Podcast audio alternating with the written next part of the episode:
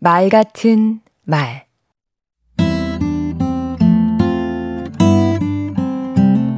안녕하세요.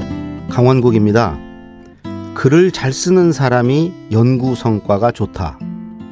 1996년 노벨 의학상을 받은 피터 도어티 교수의 말입니다. 글을 쓰면 사고가 명확해진다는 게 그 이유라네요.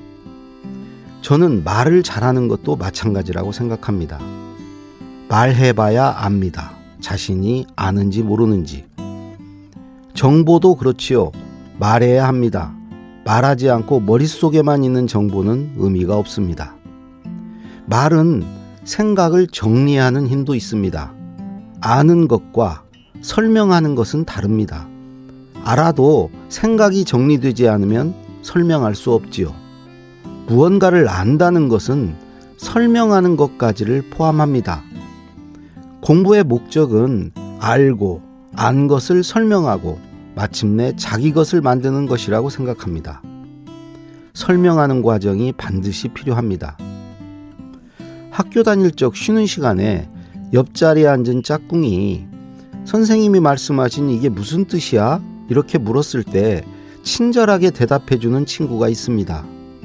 쉬는 시간을 쪼개 친구에게 말을 해주는 것이지요. 그 말을 들은 친구는 고마워합니다. 하지만 저는 말한 친구가 물어본 친구에게 고마워해야 한다고 생각합니다. 설명해 주느라 공부를 더 할 수 있었으니까요. 진짜 공부는 듣기가 아니라 말하기를 통해 이루어지는 것이라고 생각합니다. 그런데 희한하죠? 학교 다닐 때나 직장에 다닐 적에도 이미 잘 아는 사람이 말하더라고요. 정작 말해야 할 사람은 듣기만 합니다. 그러니 갈수록 격차가 벌어질 수밖에 없지요. 이렇게 다른 사람에게 말하는 것만큼이나 자신에게 말을 걸고 답을 찾는 것도 중요합니다. 기억을 떠올리고 상상하고 다짐하는 그 모든 생각을 저는 혼잣말로 합니다. 스스로에게 질문하고 답해 보세요. 당신 속으로 파고 들어가 내면의 목소리에 귀 기울여 보세요.